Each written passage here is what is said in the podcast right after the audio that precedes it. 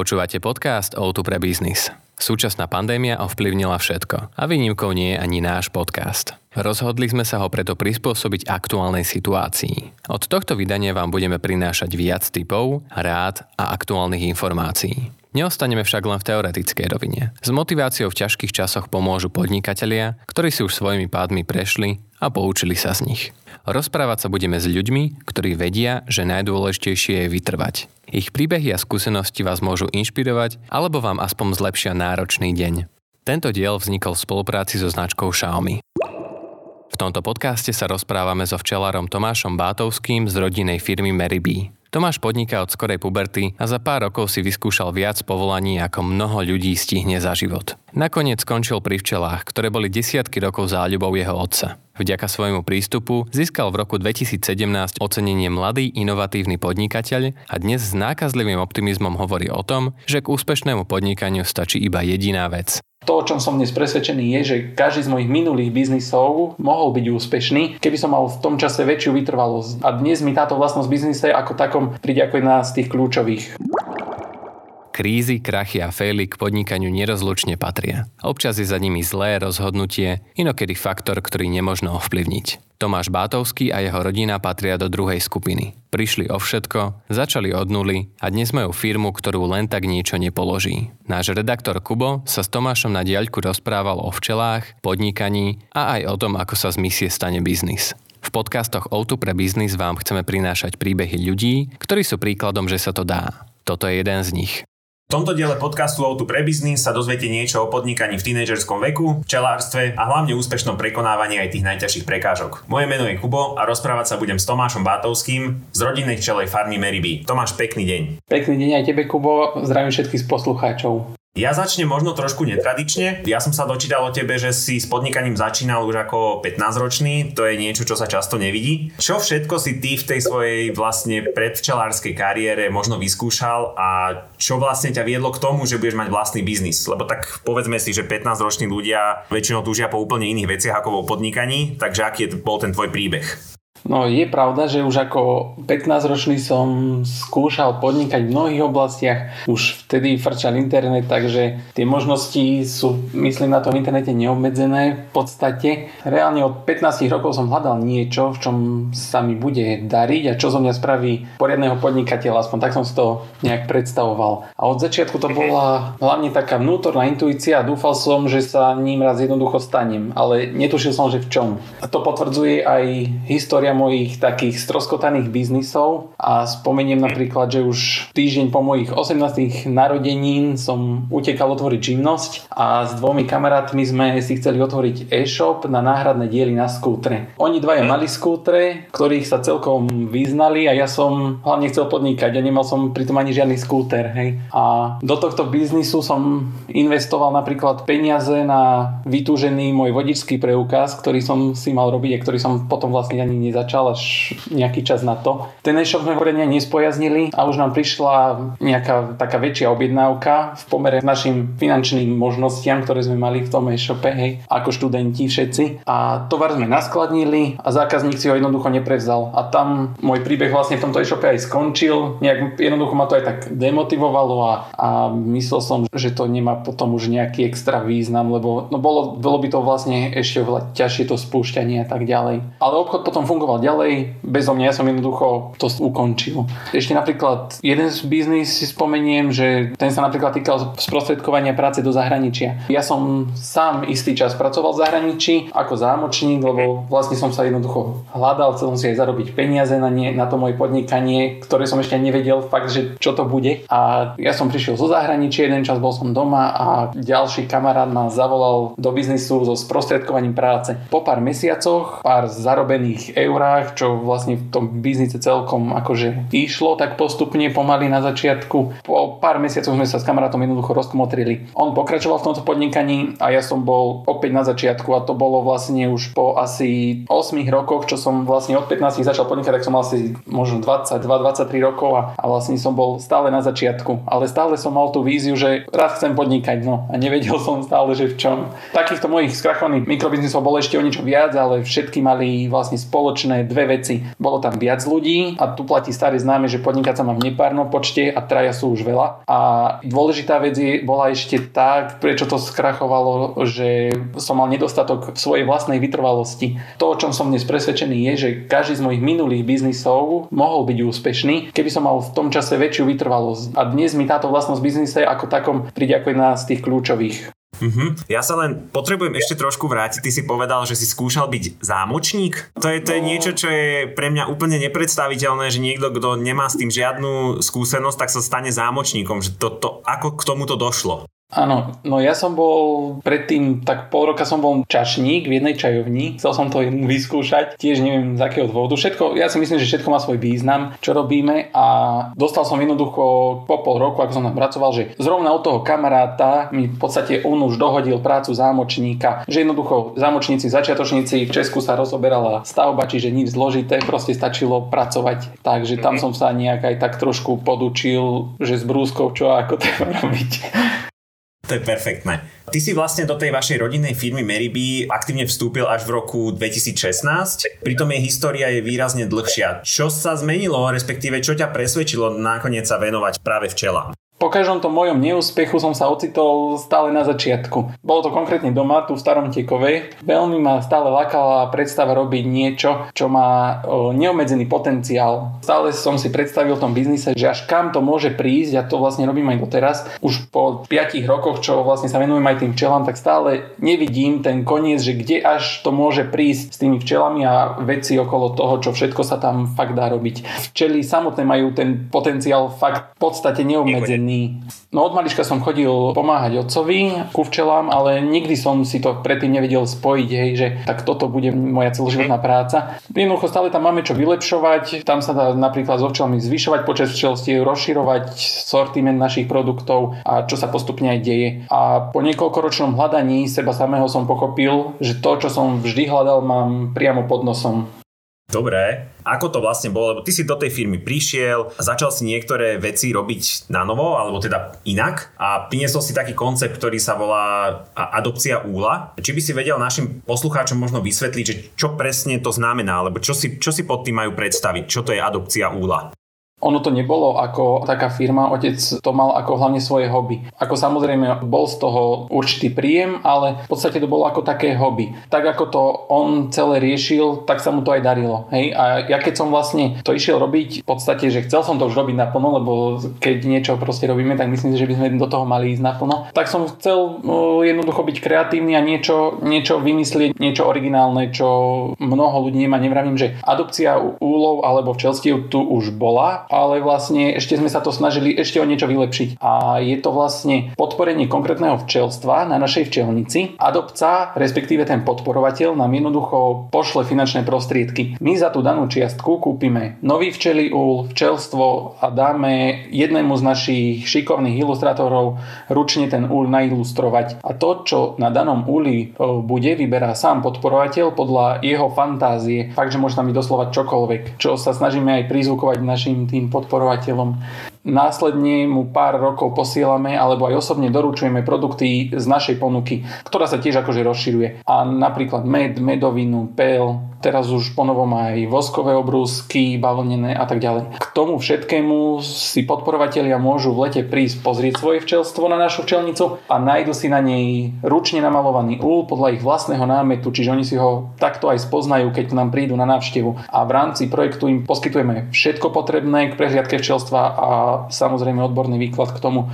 Z mojej strany ešte taký poloodborný, ale z otcovej si dovolím tvrdiť odborný. Majú nejaký význam pre včely tie kresby na tých úloh? Alebo to nejako nesúvisí? tak nie je to vedecky podložené, že to včelám priamo pomáha. Každá včela si nájde svoj úl, do ktorého sa má vrátiť s nektárom, keď ide s kvetov, hej. Tak teória je taká, že by im to malo pomáhať aj v tej orientácii, lebo niektoré včely zvyknú aj zalietavať do vedľajších úlov a tak ďalej. Takže aj takúto funkciu veríme, že to plní do určitej miery. Prosím ťa, ešte mi povedz, aby som tomu celému rozumel, firmu Meriby si vlastne teda zakladal ty, alebo ona už existovala predtým? Otec je včelár, 40 rokov, chová fakt, že väčšinu života tie včely a ja som v podstate vymyslel len názov a pokračuje to ďalej. Ty si pred pár rokmi v jednom rozhovore spomínal, že uvažuješ o rozšírení biznisu. Konkrétne vtedy išlo o rýchlo rastúce dreviny. Podarilo sa to a prečo vlastne sú tieto dreviny pre vás a pre včely dôležité? Pred pár rokmi sme uvažovali o pestovaní pavlovny a dnes príjem z nich tvorí značnú časť rozpočtu našej čelej farmy. Nepodarilo sa to v takej miere, ako sme si to predtým predstavovali a to aj vysvetlím, že ešte niečo ohľadom tej pavlovny je to strom, ktorý má podľa mňa úžasné vlastnosti a využitie v mnohých oblastiach. My sme ho začali vysádzať pre včely, priniesol ho otec ako včeliu pastvu, na včelnicu ho zasadil. Pavlovnia zväčša kvitne od 3. 4. roku, čo je pomerne skoro na medonosné stromy. Jeho veľké a voňavé kvety sú bohatým zdrojom nektáru pre včely. Počase sme však prišli na to, že Paulovnia má aj širšie využitie a to hlavne kvôli vlastnostiam dreva tohto stromu. Drevo je napríklad vo východnej Ázii veľmi cenené a má vynikajúce vlastnosti, ako sú napríklad pružnosť, tvrdosť a je približne o 30 až 40% ľahšie ako iné bežné dreva, ktoré poznáme. Ľahko sa suší a po vysušení len ťažko nasáva vlhkosť. S tým súvisí aj to, že naša vízia je vyrábať včeli úle, napríklad z tohto dreva. Lebo včelárstvo je fyzicky náročná práca a už keď má človek dvíhať každý, poviem, no v lete aj každý deň tie úle a prenášať, tak určite aj to drevo tam zaváži, tá váha toho dreva v tom úli. A keď je to ľahšie, tak samozrejme je ľahšia manipulácia. V západnej Európe napríklad sa už tento strom bežne pestuje na plantážach. Na Slovensku je to zatiaľ vo vývoji. Tuto to legislatíva nedovoluje. Ako energetické plantáže, tam spadajú iné dreviny, táto zrovna nie. No ale my sme sa snažili tento problém nejako vyriešiť, lebo fakt, že má obrovský potenciál tento strom. Skúsili sme nájsť také riešenie, že predávame predpestované stromky zákazníkom a zároveň ponúkame spätný výkup dreva po vypestovaní. Výhodou je aj to, že po vypílení narastie tým ľuďom znovu nový strom z rovnakého kmeňa a už netreba takú starostlivosť, lebo už má vyvinutý koreňový systém bohatý. Čiže ľudia si môžu teoreticky vytvoriť aj taký pasívny príjem po určitom čase. Samozrejme, že treba sa o ten strom v prvom, druhom roku starať, ale v pomere na to, čo ten strom potom dá, tak je to skoro nič. A to vypílenie toho stromu sa už môže deť po takých 5-6 rokoch od výsadby. To potom záleží aj od nadmorskej výšky a tak ďalej. Odkiaľ tento čarovný strom pochádza? Pochádza z Číny, on je ako cisársky strom, sa aj zvykne volať a tam má pôvod. Ešte by som doplnil, že už máme aj vytvorený prvý prototyp takéhoto úla a je pripravený na testovanie v jeho prvej sezóne. A tá bude tento rok? Tá bude tento rok, áno, takže už sa na to teším. Držím palce. Ďakujeme. Dobre, poďme ďalej. Ja sa opýtam teraz takú otázku, ktorá je možno tebe bude smiešná, ale aké náklady vlastne majú včelári? Ja som to teda vždy považoval za takú prácu, ktorá vlastne prebieha sama od seba, respektíve však veď e, pracujú včely a na konci dňa príde včelár a zozbiera med a pravdepodobne to asi nebude také jednoduché. Áno, takže myslíš náklady okrem napríklad zavrania novej flaše na med? No jasné. Náklady sú samozrejme priamo umerané k počtu včelstiev. Také založenie jedného včelstva od 200 do 250 eur stojí, keď chceš aj s úlom, so včelstvom, v podstate so všetkým na komplet. Samozrejme, my sme to už mali jednoduchšie, už keď proste niečo sme mali a aj ten úl vieš znovu, keď aj že včelstvo napríklad uhynie, ten úl vieš vydezinfikovať a znova ho použiť. Ale samozrejme aj ďalšie náklady sú tam na spracovanie produktov, napríklad medomed, ten tiež je vlastne taký náklad. Tiež sa to ťažko vyjadruje v číslach, ale, ale samozrejme priamo umerný počtu včelstiev. No, čím viac včelstiev, tým drahší aj ten medomet, to je vlastne ten stroj na vytáčanie medu, z ktorého tečie med. Hej. Aj na spracovanie vosku taktiež potrebuješ podobný stroj. Čiže ono, ono sa to nezdá, ale v tom zákulisí sú aj dosť veľké náklady a samozrejme ešte aj na liečiva niekoľkokrát do roka sa potrebujú včely preliečiť od parazitu zvaného klieštik. A čo sa týka tej práce, tak v zime včelára práca neobchádza. Tam je napríklad zbijanie rámikov. Teraz napríklad my robíme úle na oddielky, to sú mladé včelstva, ktoré budú určené na predaj v lete, čo napríklad bude v lete tvoriť náš zdroj príjmu. A to sa dostaneme potom neskôr k tomu. A napríklad na Vianoce predaj medu. Ten med tiež, že jeden zákazník si možno kúpi 1-2 medy a keď chceš predať 1000 kg medu, tak nedáš ho do výkupu, lebo ho predáš o trikrát nižšiu cenu ako jeho reálna hodnota. Čiže máš náklady spojené s tým, že ho vlastne predávaš niekde. Áno, my sa napríklad sústredíme na Vianoce a napríklad na firmy. Robíme vianočné balíčky pre firmy s ich logom a tak ďalej. Mhm, rozumiem. Prejdeme k tomu, čo vlastne ty máš osobne na včelárstve najradšej. Hovorí sa o tom, že ide o prácu na celý život. No a moja otázka teda logicky znie, že či si teda so svojimi všetkými podnikateľskými plánmi už skončil a už ťa to nikam neťahá, alebo naopak e, ešte stále rozmýšľaš nad tým, že či by sa niečo niekde nedalo vymyslieť, možno skončíš ako šperkár alebo niečo podobné? Tak najradšej mám e, na tom včelárstve to spojenie s prírodou. To je tak všeobecne, ono je tam veľmi veľa faktorov, len tak pre porovnanie, že napríklad mesto mňa osobne dokáže vyčerpať často. Pobehám po meste a mám dosť. A keď idem na tú včelnicu, tak tam nerozmýšľam o čase, tam sa dá vyžiť. Usadil som sa vo včelárstve, ale ani zďaleka som sa neusadil v mojich podnikateľských plánoch. Minulý rok sme napríklad rozšírili náš sortiment produktov o kuklito, to je obrusok z bavlny nasieknutý včelným voskom. To slúži ako taká náhrada potravinovej fólie, napríklad na pečivo a tak ďalej. Tento rok sme pridali našim rýchlo rastúcim stromom do ponuky aj Evodiu, to je tiež taký včelý strom, on kvitne v auguste a tedy je strašne malo včelej pastvy, čiže včely na to idú. A tak pokračujeme ďalej. V tomto smere sme sa ustálili, ale, ale to neznamená, že zaspíme na Vavrínoch. OK, poďme k tej každodennej prevádzke. Tvoj otec má v oblasti včelárstva takmer 40 ročné skúsenosti. Nenaráža občas vo firme tvoj biznisový a jeho včelársky pohľad? Dokážete spolu bez problémov vychádzať alebo sa aj pochytíte občas? Čo sa tohto týka, on je skúsený a ja tvrdohlavý, takže občas so sebou nie, nie celkom súhlasíme, ale nakoniec sa vždy nejako dohodneme. Vás tam pracuje pomaly celá rodina. Aký je ten rodinný biznis? Že má to možno svoje nejaké pozitíva a negatíva, ktoré si si všimol? Tak určite, určite tie negatíva sú také, že jednoducho sme možno až príliš často spolu, možno aj trochu taká ponorková choroba je sem tam, hej, ale zase pozitívne je hlavne to, že dokážeme byť o to viac produktívnejší, že keď sme jednoducho spolu, vieme sa rýchlo dohodnúť na nejakých veciach, že teraz nie je to, že týždeň sa na niečom dohodujeme, vieme vyriešiť veci v podstate za pochodu a fakt, že dosť rýchlo. Prejdeme teda k niečomu, čo možno sa stretli s tým mnohí podnikatelia a to je neúspech. Ak ja viem správne, tak e, pre Meriby bol vlastne najnáročnejším obdobím rok 2007. Vtedy vám zhoreli takmer všetky úle, pokiaľ viem, to bolo takmer 110 včelstiev. Ako sa ťa to vtedy dotýkalo a čo ste sa rozhodli urobiť? E, vedel by si možno povedať, e, prečo je to taký veľký problém? Ja chápem, že tie úle sa asi dajú kúpiť a vyrobiť nové, ale, ale čo s tými včelami? Že tam to asi bude zložitejšie trošku. Áno, no najťažšie to vtedy bolo pre môjho otca, ale on sa jednoducho nevzdal. Hneď ďalší rok si našiel nové stanovište a s pokorou na ňom osadil jedno včelstvo. Odvtedy postupne svojimi vlastnými sílami rozširoval každý rok včelstva, až sme prišli k dnešným približne 80. Pri tomto čísle časti zohrali rolu aj naši podporovatelia, vďaka ktorým sme mohli rýchlejšie rozširovať počet včelstiev.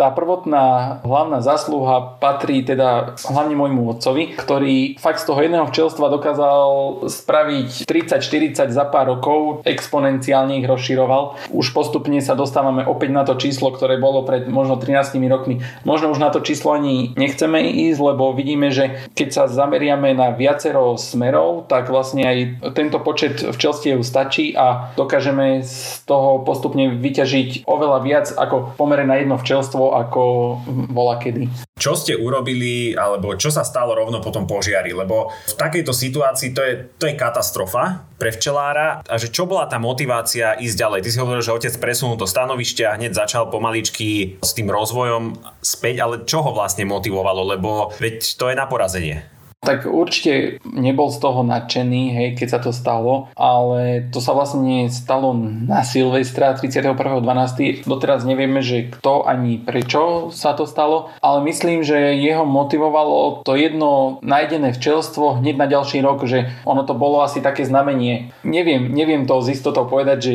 čo vlastne ho motivovalo. To je asi, ako si už spomínal, že je to práca na celý život, tak jednoducho asi to bolo to. Máte taký, jasné, že možno nemáte o tom dôkaz, ale nasvedčujú veci tomu, že sa to stalo, nehovorím, že umyselne, ale teda, že to niekto spravil, že to niekto podpálil? Určite to niekto podpalil, lebo to boli dve stanovište asi 2 km od seba a zhoreli naraz obidve, takže náhoda to nebola, ale nedovolím si tvrdiť, že kto.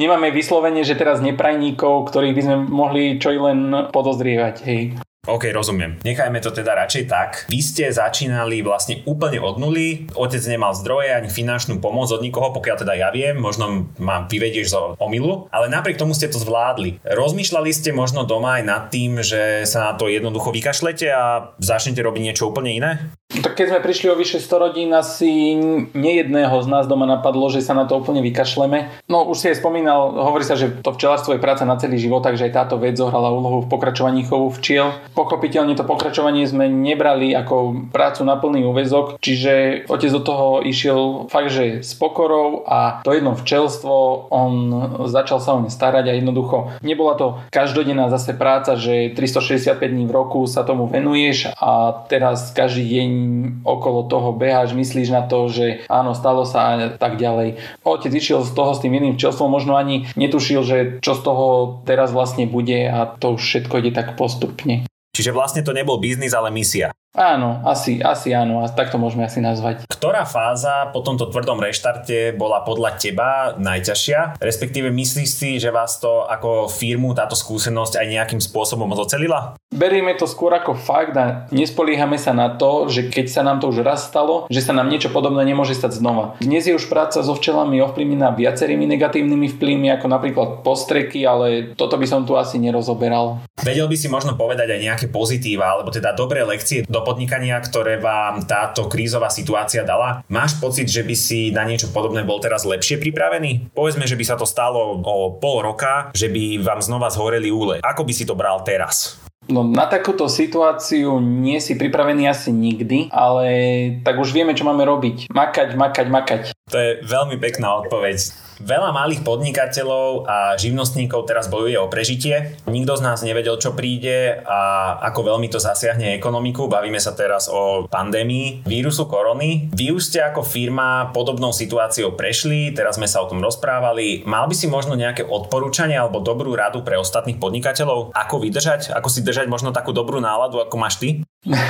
Tak nám v dnešnej situácii pomáha najviac diversifikácia portfólia našich ponúkaných produktov a služieb, však napríklad stromy, včely, včelie produkty, obrúsky z vosku, v lete návštevy včelnice a v každom ročnom období sa zameriavame na niečo iné. Napríklad návštevy včelnice nerealizujeme na Vianoce. Moja rada je nezamerať sa len na jeden produkt, aj keby mohol zarobiť viac ako ostatné, ale zase nepoceniť tie produkty, o ktorých si možno myslíte, že sú zbytočné. Máš nejaké konkrétne biznisové plány z Meriby do budúcna? Čo je možno ďalší krok, ktorý by si s vašou firmou chcel dosiahnuť? Konkrétny plán momentálne nemám, všetko sa vyvíja postupne. Je to aj o tom, že kým som sa nevenoval naplno včelám, netušil som o pavlovniach, voskových obrúskoch, dokonca som takmer nič nevedel o medovine napríklad. Chcem tým povedať to, že nemusíte sa báť niečo začať a myslieť si, že tam to skončí pri tom jednom, v podstate pri začiatku. Vždy sa otvárajú nové dvierka, kam môžete nasmerovať váš biznis. Aj my sme začali s chovom včiel a predajom medu a postupne sa naskytli príležitosti, ktorým sme povedali áno, všetko v podstate bolo za pochodu. Stačí fakt, že začať. Na záver už vlastne iba jednu otázku. Čo by si poprial iným podnikateľom alebo ľuďom, ktorí nad podnikaním rozmýšľajú a práve teraz sa nevedia rozhodnúť, či do toho vôbec ísť?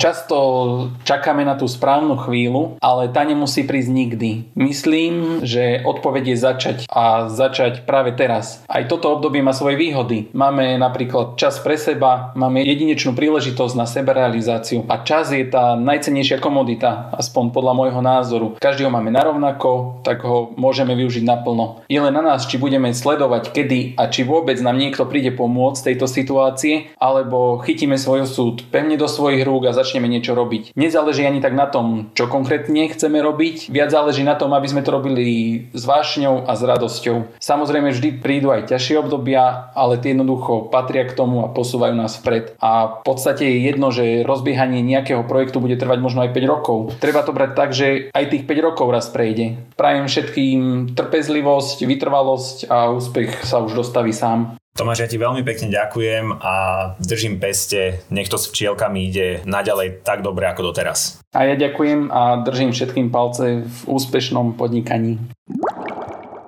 Tento diel podcastu vznikol vďaka Xiaomi, ktorý ponúka kvalitné zariadenia nielen pre podnikateľov za ceny, ktoré sú fér. Mne sa zapáčil nový Xiaomi Mi Note 10, najmä pre jeho 108 megapixelovú kameru, s ktorou sa dá fotiť aj doma za horších svetelných podmienok. Obrovský 6,5 palcový displej mi vyhovuje. Upravím na ňom fotky, pozriem film, prečítam knihu alebo vybavím pracovné maily. Aj všetko naraz, keďže na jedno nabitie vydrží až 2 dní a vďaka priaznivej cene mi ani teraz nespraví dieru do peňaženky. Možno zaujíma aj vás. Dúfame, že vás rozhovor s Tomášom zaujal a dodal iskru nádeje. Aj tie najhorkejšie momenty sa dajú zvládnuť, keď si ich trochu osladíte. Napríklad lyžičkou medu. Alebo príbehmi ľudí, ktorí biznis robia hlavne srdcom, no nezabúdajú pritom na rozum. Počúvajte nás aj na budúce. Tešiť sa môžete na ďalšiu dávku pozitivity a praktických rád. Všetky podcasty nájdete na stránke soda.outu.sk lomka biznis. Moje meno je Marek a už onedlho vám prinesieme ďalší diel zo špeciálnej série podcastov Outu pre biznis. Držíme vám palce.